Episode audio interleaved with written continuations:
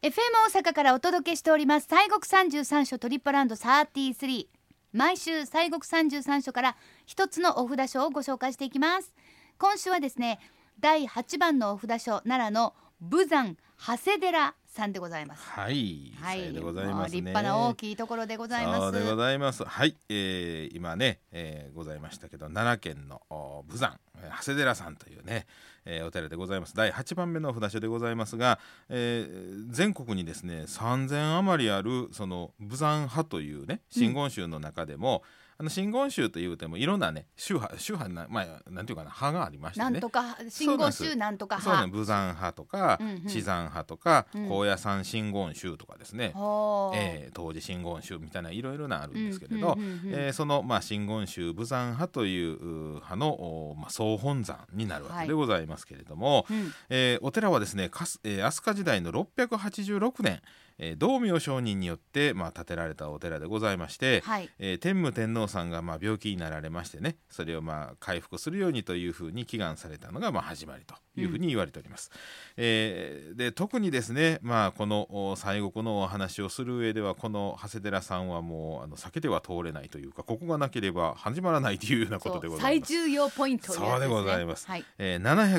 727年でございますね、えー、西国三十三所の巡礼の祖であります、えー徳道上人が、えーこちらの十一面観音さんを作られているわけでございますけれどもね、徳道商人ようねお名前が出てきす、ますけれどはも、そうでございはます、うんえーでまあ、この徳道上人という方がこの、まあ、お札書を本当に作られていくとあの法印をね閻魔大王さんからいただかれたというのがこの徳道さんでございますが、はいまあ、そんなあのおことでこの長谷寺さんは、まあ、あの西国とにとってももう大事な場所なんですが、まあ、なんせそんなことで昔からですね平安時代からではもう長谷詣ということでこの貴族の中でも大流行するような、まあ、そんなあの昔からにぎわいのある観音さんのお寺でございますこ。れは長谷寺さんのはいハテじゃ長谷じゃなくて初生って書いて長谷そう詣ななんんでですすね。ねあの場所の地名はね、初瀬で長谷というふうになんかね、言言ってたようででございます。うん今もあのちょうどお寺の手前の交差点は初瀬で長谷というふうな地名がね、残っておりますねそうなんですねはいはいまあ、それこそ「源氏物語」とかね「あの枕草子」「今昔物語」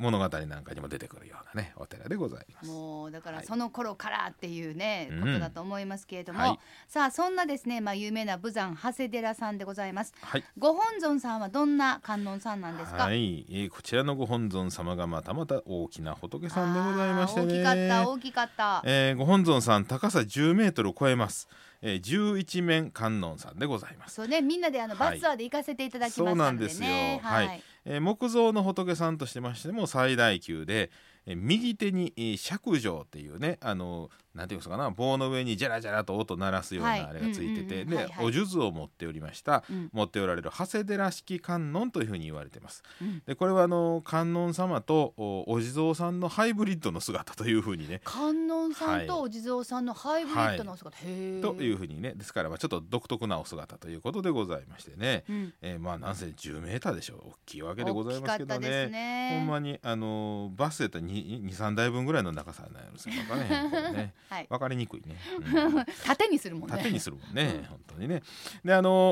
おこの今のご本尊様はですね室町時代に、まあ、作られた仏さんでございまして、えー国の重要文化財指定にえーなっておりますはいで、えーこの本尊様が安置されております本堂は徳川三代の家光将軍さんが1650年に、えー再建されておりましてね、うんえーこの山の断崖絶壁のとこにこうせり出している掛け作りという舞台作りなんて言われますがはいあのこれあの清水の舞台もそうですし石山寺さんのあの本堂もそうなんですがこのうん掛け作りというね、ああれを掛け作りとはいうふういに言うん舞で台す作ね。りと言います、はえーうん国宝に指定されておりますけれどもね。はいうんえーでまあ、舞台からはあの境内の全景がこう見渡されまして大変綺麗なところなんですよね。いや本当に綺麗でしたよね。あーもう山の緑も美しかったし、そうそうあと長谷寺さんといえばいろんなお花がね。そうでごといざいうまこすとね。でそういうもうコントラストもあって、はい本当にあの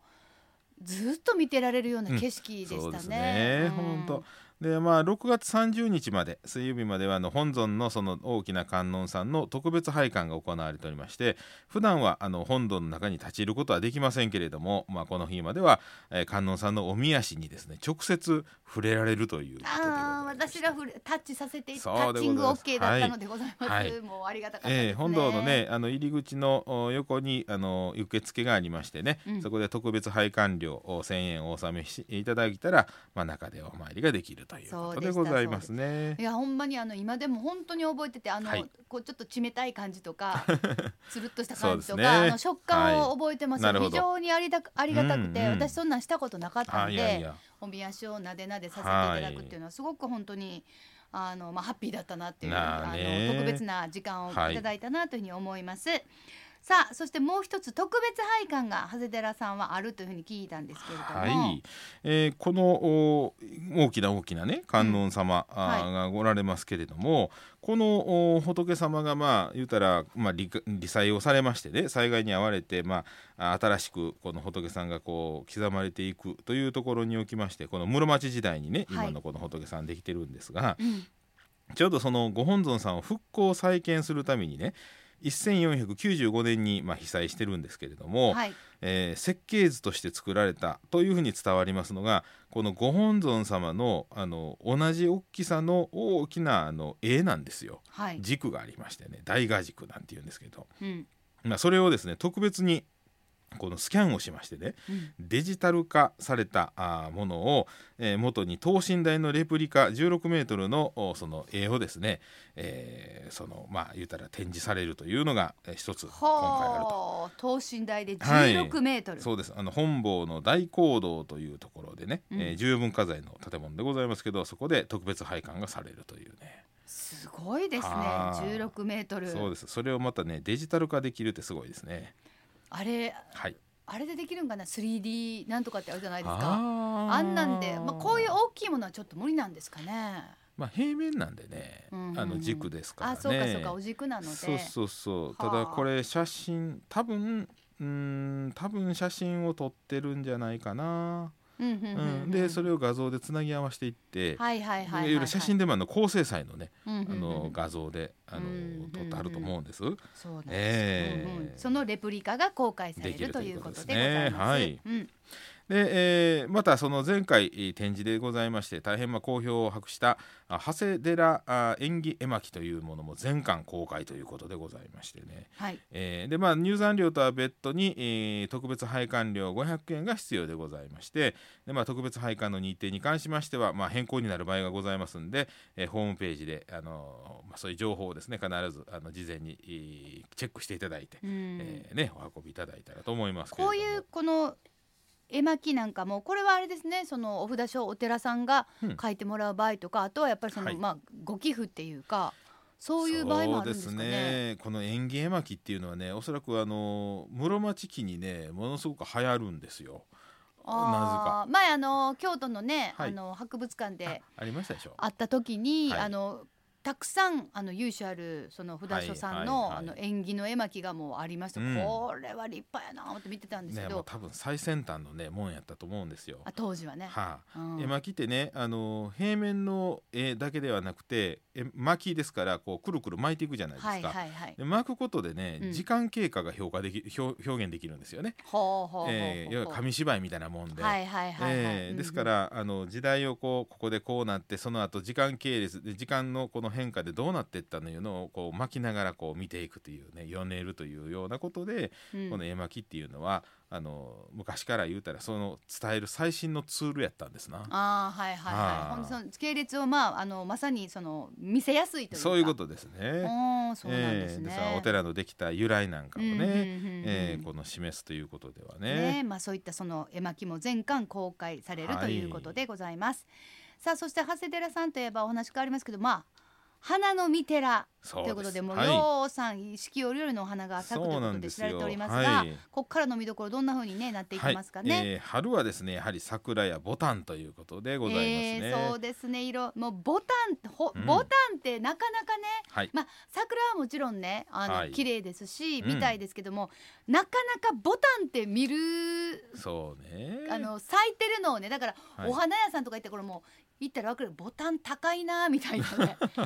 まあお花も大きいですから、ええすごくお値段もするけどもあれがちゃんと植わってるところを見るってなかなかえないですそようねです今自由ね。度で、うんえーボタンおよそね150種う7000株だそうですよ。これ育てんの大変やと思いますねえよ。ほんまそうですよこれもお庭の方がいらっしゃるんですよだね。と思いますよ。でうんないとそんなんそこまでやっぱり専門家でないとね。でもお水やりぐらいは修行の方がやったりするんかいやな。もう水やりもそらせなあきませんけどね。ねえうんあのただあんまりねあれなんですって水やりすぎて甘やかすとあかんのですよね。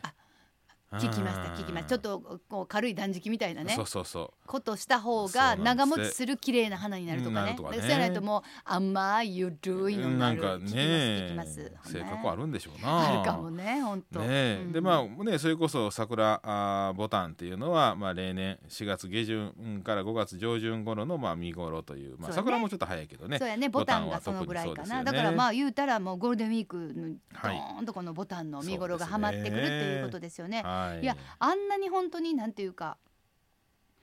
あの一つで豪華な花っていうのはなかなかないかなっていう、ねうんゴージャスですねそう思いますそうですねね。はい。えであとあの、まあ、国宝や重要文化財のもう数々の時報がございまして、はい。えー例年のおー春と秋に開催されております地方展はですね、まあ、新型コロナウイルスの影響で中止となっているということでうん残念残念ですね。はい。でまたあの長谷え長谷型灯籠っていうのがねこう下げられたこの上り廊っていうねあの門からずっと本堂にかけての、あのおずっとこうなんですか屋根のついたあそう回廊があるんですけれやどっもぱりあそこ来たら来たーって感じですよね。もう写そうで真す撮らなーみたいな感じそうにななんっでちゃすうんよですそうけなど。のあのねあの上り廊もまあ有名でございますしね、えーでまああの春日大社さんのあの関係であの向こうのその病気平癒のお札を作ったっていうのもこの重要文化財に指定されてたりまあなんせあの国宝の説法図とかねなまあにまあ言ったらもう奈良の国立博物館に展示してはるようなもんが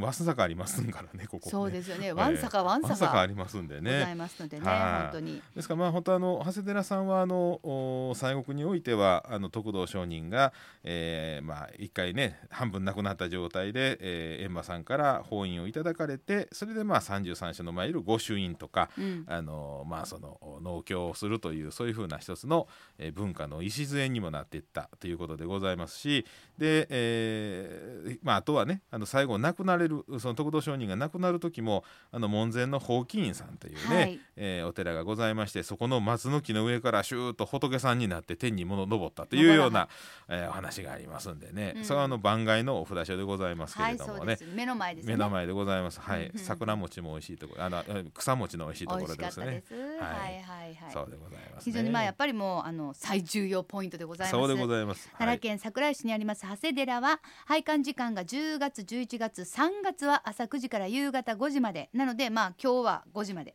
で4月になりますと4月から9月までは朝8時半から夕方の5時まで12月2月ね1212は朝9時から夕方4時半までですなので、えーね期間が違いますのでぜひぜひお気をつけてください入山料が中学生以上500円小学生は250円アクセスは近鉄大阪線長谷寺駅から歩いて15分お車の場合は西名阪自動車道天理インターからおよそ35分駐車場は70台で500円というふうになっております、はいそれでは森さん今週もご神言お願いします、えー、長谷寺さんのおー観音さんでございますね十一面観音さんでございますので、はオいンマカキャローニキャソアカでございますでは三度おお唱えいたしますんでよろしくお願いいたしますオンマカキャローニキャソアカオンマカキャローニキャソアカオンマカキャローニキャソアカはいありがとうございましありがとうございたましたさあ今週は西国三十三所第八番のお札所武山長谷寺をご紹介しました